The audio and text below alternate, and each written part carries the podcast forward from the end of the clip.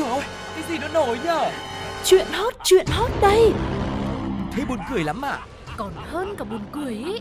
Chuyện là như thế này này. Ui sao bí hiểm thế? Thế rốt cuộc là vì sao? Như thế nào? Nghe đi rồi biết.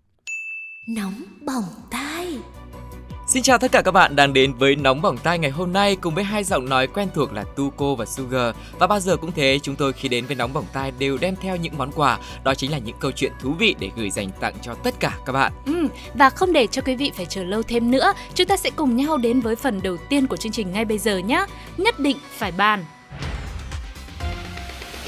Nhất định phải bàn. Không biết rằng thời gian vừa rồi thì mọi người có một dịp lễ trung thu đã có những kỷ niệm chơi vui vẻ như thế nào ạ? Có thể chia sẻ cùng với Sugar và Tuko cũng như nóng bỏng tai được không? Có thể nhận thấy rằng mỗi một mùa trung thu đi qua thì lại có nhiều kỷ niệm đẹp được tạo nên và Tết đoàn viên năm nay hẳn là sẽ sum tụ ấm áp biết bao, khác biệt hoàn toàn so với mùa trung thu giãn cách ở năm ngoái đúng không? Bởi vậy là à, Sugar cảm thấy mọi người cũng trở nên háo hức hơn rất nhiều này, người người đi chơi, nhà nhà mong đợi chỉ được để đi chơi trung thu. Và đương nhiên, câu chuyện xếp hàng mua bánh trung thu cũng được quan tâm bởi vì là bao lâu rồi mới được mua đúng loại bánh yêu thích về cho gia đình cùng nhâm nhi, ai mà chẳng mê đúng không ạ? Và chiếc bánh trung thu dù nó nhỏ bé nhưng thực sự lại thể hiện được rất nhiều về người tặng. Đôi khi người ta còn nhìn cái hộp bánh ấy mà đánh giá xem là đối phương có thực sự để tâm và chân thành không. Ừ, cũng vì lẽ đó mà mới đây, theo lời kể của chủ cửa hàng bán trứng chuyên cấp mối cho một cửa hàng bánh trung thu đã kể lại rằng như thế này. Có một anh chàng kia đã đến mua một hộp bánh trung thu với giá 610.000 đồng để biếu gia đình nhà người yêu. Với tất cả tấm lòng, chàng trai này đã mua từ sớm, đặt ở một vị trí trang trọng ngay trên bàn làm việc trong phòng. Chỉ đợi cô người yêu hô cả một cái là anh động liền, ngay lập tức chỉnh trang để đến biếu quà bố mẹ người thương. Và biết được người yêu đã chuẩn bị quà trung thu nhưng có tính cẩn thận nên cô bạn gái cũng tới phòng kiểm tra cho chắc xem là anh này có mua đúng loại nhân thập cẩm trứng muối hay không. Tuy nhiên, sau khi biết được hộp bánh anh chàng mua có giá 610.000 đồng mà lại tự đến mua chứ không mất ship nữa thì cô nàng lại cảm thấy ôi bánh bây giờ nhân mấy trứng cũng không quan trọng mà chỉ với giá đó mà anh lại đòi biếu bố mẹ tôi thì có mà lấy trứng trọi vào cho anh cho anh tỉnh mộng ra mới thôi. Nghĩ trong lòng là vậy nhưng cô nàng cũng không nói ra, chỉ nhanh chóng ra về, bỏ mặc anh người yêu ở lại phía sau với những câu hỏi. Ơ, 610 ngàn đắt quá hả em? Hay là rẻ quá?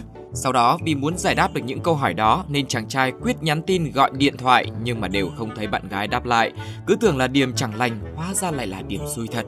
Tiếp nối vào hôm sau, cô gái lúc này đã xuất hiện và buông lời chia tay vì cho rằng hai người không hợp nhau. Lý do tóm tắt thì là không hợp, nhưng phân tích rõ ra thì là bởi vì cô ấy cho rằng anh này là một người keo kiệt, ki bo. Cô ấy biết lương tháng của anh là 20 triệu nhưng mà lại chỉ bỏ ra 610 ngàn để mua quà biếu bố mẹ mình thì thật sự là không thể chấp nhận được. Chẳng bù cho người yêu của bản thân cô ấy sẵn sàng bỏ ra hàng triệu đồng bao đi du lịch khắp nơi dù lương tháng có khi chỉ bằng một nửa của anh ấy mà thôi. Và đó là một câu chuyện của một mùa trung thu vừa qua. Ờ ừ nhỉ, bây giờ tính ra là có rất nhiều loại bánh trung thu đúng không ạ? Ừ. Ví dụ 19 20 triệu cũng có hoặc là hơn cũng có mà sao anh ấy không mua nhỉ? Ừ. Kể ra anh lại kỳ. thì bây giờ mình cứ mua đi thì mình trả góp được sao? Dù sao là tình yêu thì mình cũng phải vì yêu mình đâm đầu chứ. Thì đấy, thì đấy là sự ai nói chứ Sugar thì không. Với trường hợp này thì tôi cũng xin phép là không bàn thêm. Chưa kể là cô bạn này là còn so sánh với cả bạn trai của bạn thân mình nữa đúng không? Chính Nghe xác. là đã cảm thấy là rất là kỳ quặc rồi. Đúng rồi, người ta nói là mỗi cây mỗi hoa, mỗi tình yêu, mỗi cảnh khác nhau. Nếu mà thật sự dành tình cảm cho nhau thì vật chất nó không phải là một cái vấn đề, một điều kiện tiên quyết mà phải cùng nhau xây dựng tình yêu ờ, dựa trên tình cảm để có thể Ừ. đâm hoa kết trái đúng không ạ? Nên có lẽ là đây cũng sẽ là một bài học tốt cho anh chàng này để anh ấy có thể là thưởng thức trọn vẹn hộp bánh trung thu 610 ngàn của mình rất Ừ. ngon miệng và có cơ hội tìm được người thương thực sự và phù hợp với mình nữa. Yeah, chính xác là như vậy. Vậy thì cộng đồng mạng sẽ suy nghĩ như thế nào? Liệu một hộp bánh trung thu với giá 610.000 mà lại còn không phải tốn tiền ship thì liệu như vậy đã đủ tấm chân thành hay chưa? Hãy cùng chúng tôi lắng nghe một vài bình luận đáng chú ý sau đây nhé. Tham lam, thế mà còn chê, trung thu năm sau thì cái nịt cũng không có. Chúc mừng anh trai nhé, chỉ mất 610k mà được hẳn bài test nhân cách của người thương. Nghĩ ngu ghê rồi sau người ta lại nói phí đời Phí quá trời luôn á Hình như em cần vitamin A để cho mình sáng mắt ra Chia tay là đúng rồi. Lương 20 triệu thì phải mua quà hết 20 triệu chứ. Xong hít không khí sống qua ngày chứ anh, anh kỳ quá à. Sao không có gì thế này? Thì đấy, tương lai của mình đấy, có cái gì để ăn đâu. Cứ nhậu nhẹt thế thì chết đói cả lũ. Quay xe đến với em này anh ơi, em không cần bánh, chỉ cần anh là đủ ngọt rồi hi hi.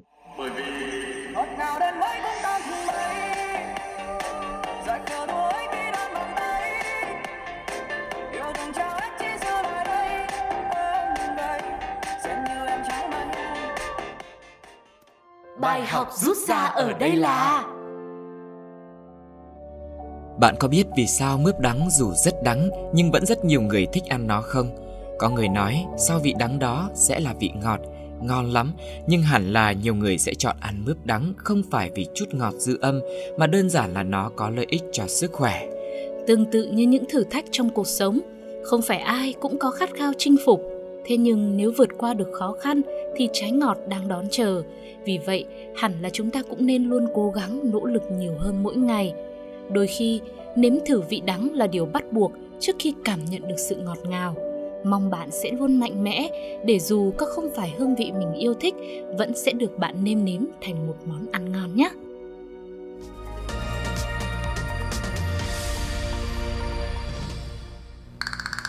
Thời gian là một thứ tài sản vô giá mà chúng ta trân quý vô cùng vì mất đi rồi thì coi như là xong nên cho dù làm việc gì đi đâu chúng ta cũng tìm cách nhanh nhất, tìm con đường ngắn nhất để tiết kiệm thời gian công sức ấy thế mà lại có một người đàn ông đã đánh đổi thanh xuân tuổi trẻ của mình để đi một con đường không ai đi với cách thức không giống ai cả. Đó là câu chuyện của Dư Chí Hiển, 32 tuổi đến từ thị trấn Hà Trạch, tỉnh Sơn Đông, miền Đông Trung Quốc, đã khiến cho nhiều người vô cùng tò mò về hành trình hồi hương của anh này. Con đường mà anh chọn tổng cộng có chiều dài dự kiến là 9.600 km, trải qua các nước như Tây Ban Nha, Pháp, Đức, Séc, Slovakia, Hungary, Ukraine, Nga và Kazakhstan rồi tới Trung Quốc. Và khi ai đó hỏi lý do vì sao anh bắt đầu hành trình như thế thì anh chỉ trả lời ngắn gọn là tôi không có lý do gì cả, tôi chỉ làm điều đó vì tôi muốn. Có vẻ như khi nghe xong câu trả lời này của anh Hiển thì người hỏi ước gì mình chưa từng hỏi. Thật ra lý do là gì cũng không quá quan trọng, vì nếu bạn có thời gian và có tiền thì chỉ cần lên máy bay và ngủ một giấc là tới nơi mình muốn tới liền. Nhưng nếu chỉ đơn giản như vậy thì câu chuyện của anh Hiển đã không xuất hiện trong nóng bỏng tai rồi. Điều đặc biệt của hành trình này nằm ở chỗ, trong tất cả các phương tiện đi lại hiện đại và tốc độ nhất thì anh Hiển không chọn, mà phương tiện đơn giản nhất là đi bằng xe căng hải, tức là đi bộ anh cũng không thích, mà anh chọn rong ruổi trên lưng ngựa.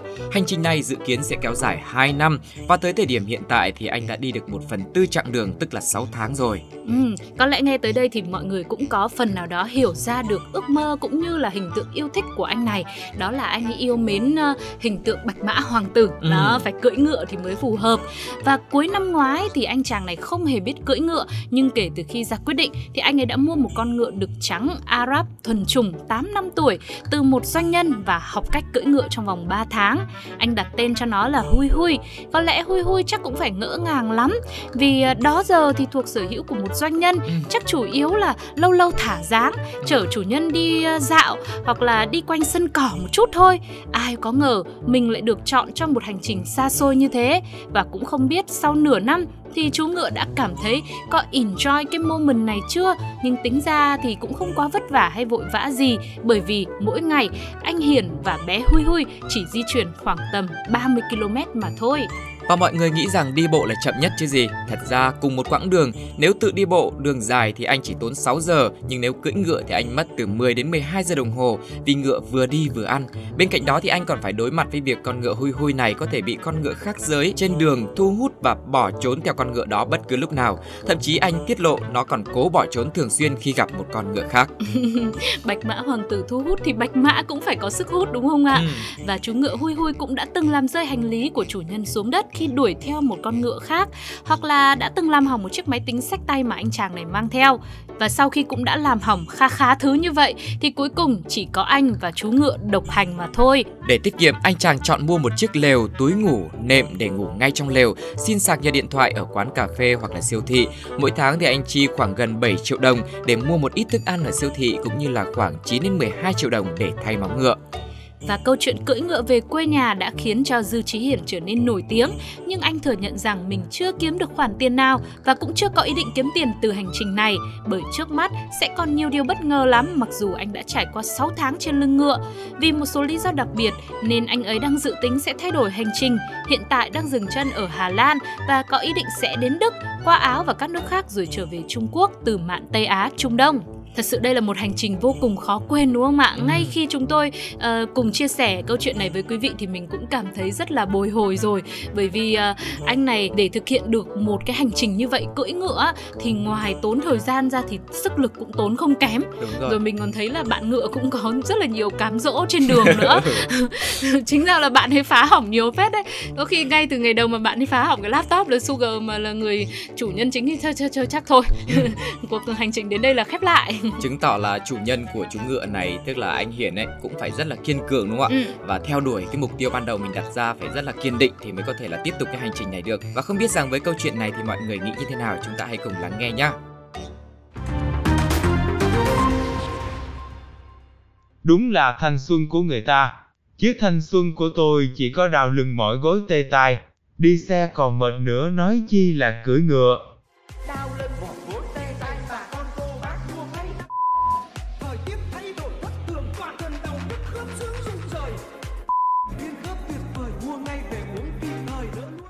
Có khi nào về tới quê, anh ấy lại nhận ra tiền mình tốn còn nhiều hơn mua vé máy bay về không nhỉ?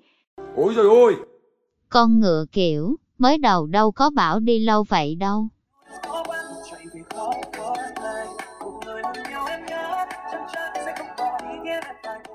Bài học rút ra ở đây là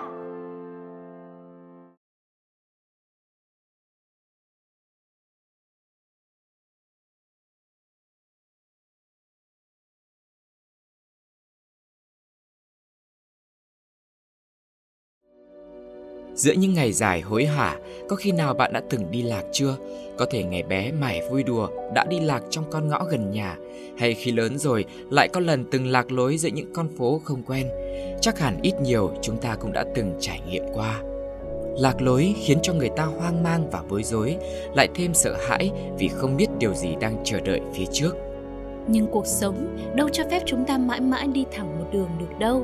Bởi thế, hãy thử biến nỗi lo thành động lực, biến những con đường lạ trở thành thân thuộc, biến những điều không định sẵn trở thành ẩn số kỳ diệu trên hành trình của bạn. Cuối cùng, chúc bạn sẽ có những lần đi lạc một cách đúng hướng bạn nhé.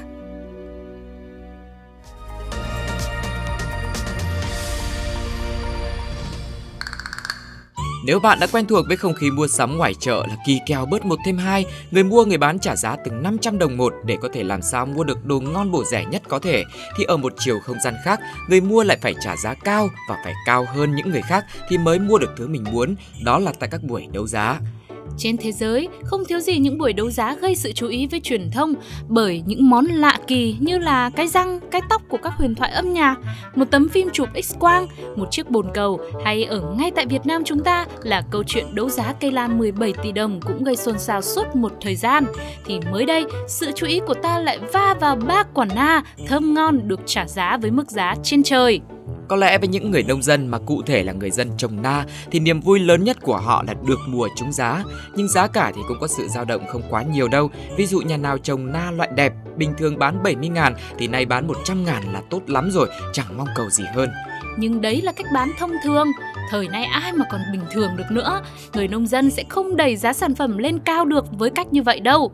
Thế nên, với một người làm nông giỏi, bên cạnh việc trồng trọt tốt thì cần phải biết cách làm sao nhân giá trị của nông sản lên và việc đem chúng ra đấu giá là cách mà có thể giúp từ ba trái na có giá vài trăm ngàn đã một bước đổi đời được định giá hàng trăm triệu đồng.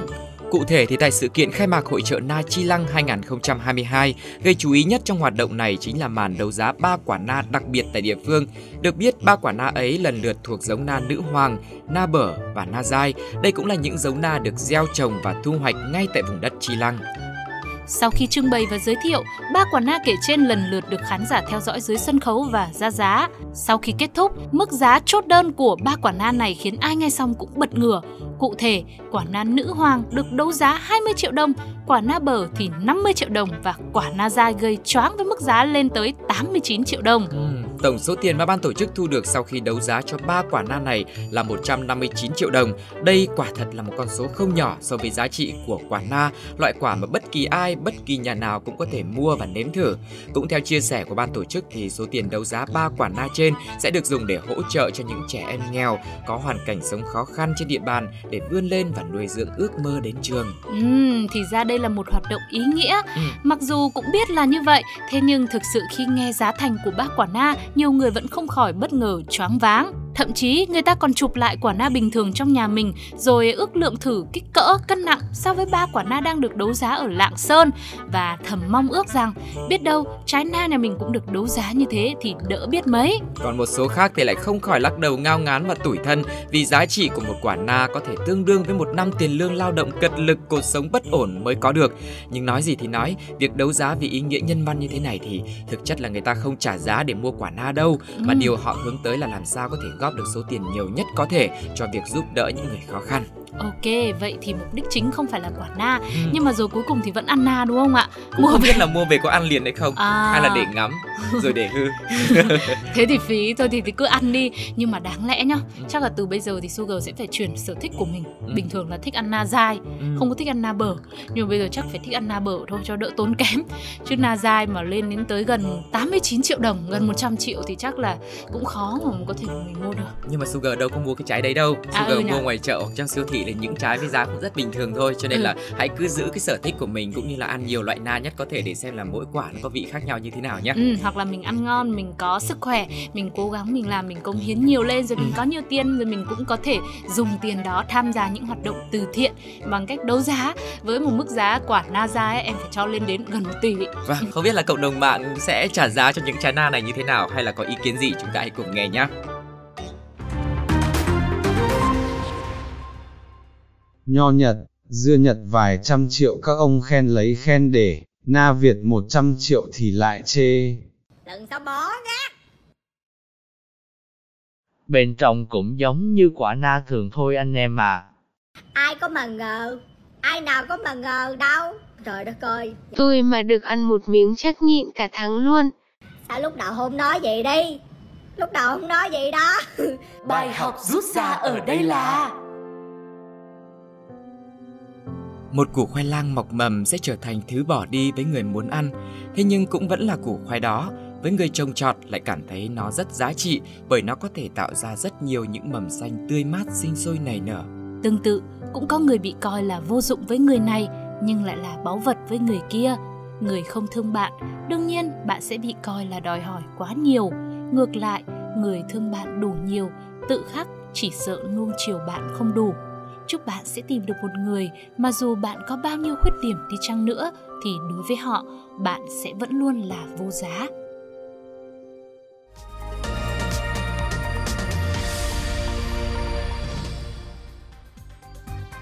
Và thời lượng dành cho nóng bỏng tai ngày hôm nay cũng đã đến lúc khép lại rồi. Không biết rằng bộ đôi Sugar và Tuko cùng với những câu chuyện của chương trình đã mang đến cho mọi người cảm giác như thế nào? Hãy để lại những cảm nhận của các bạn trên ứng dụng FPT Play và theo dõi thêm thật nhiều thông tin thú vị khác trong fanpage Pladio nhé. Và cũng đừng quên trở lại để nghe những số tiếp theo của Nóng Bỏng Tai Chúng tôi vẫn còn rất nhiều những món quà là những câu chuyện thú vị để chia sẻ cùng mọi người Còn bây giờ thì xin chào và hẹn gặp lại Bye bye, bye. bye.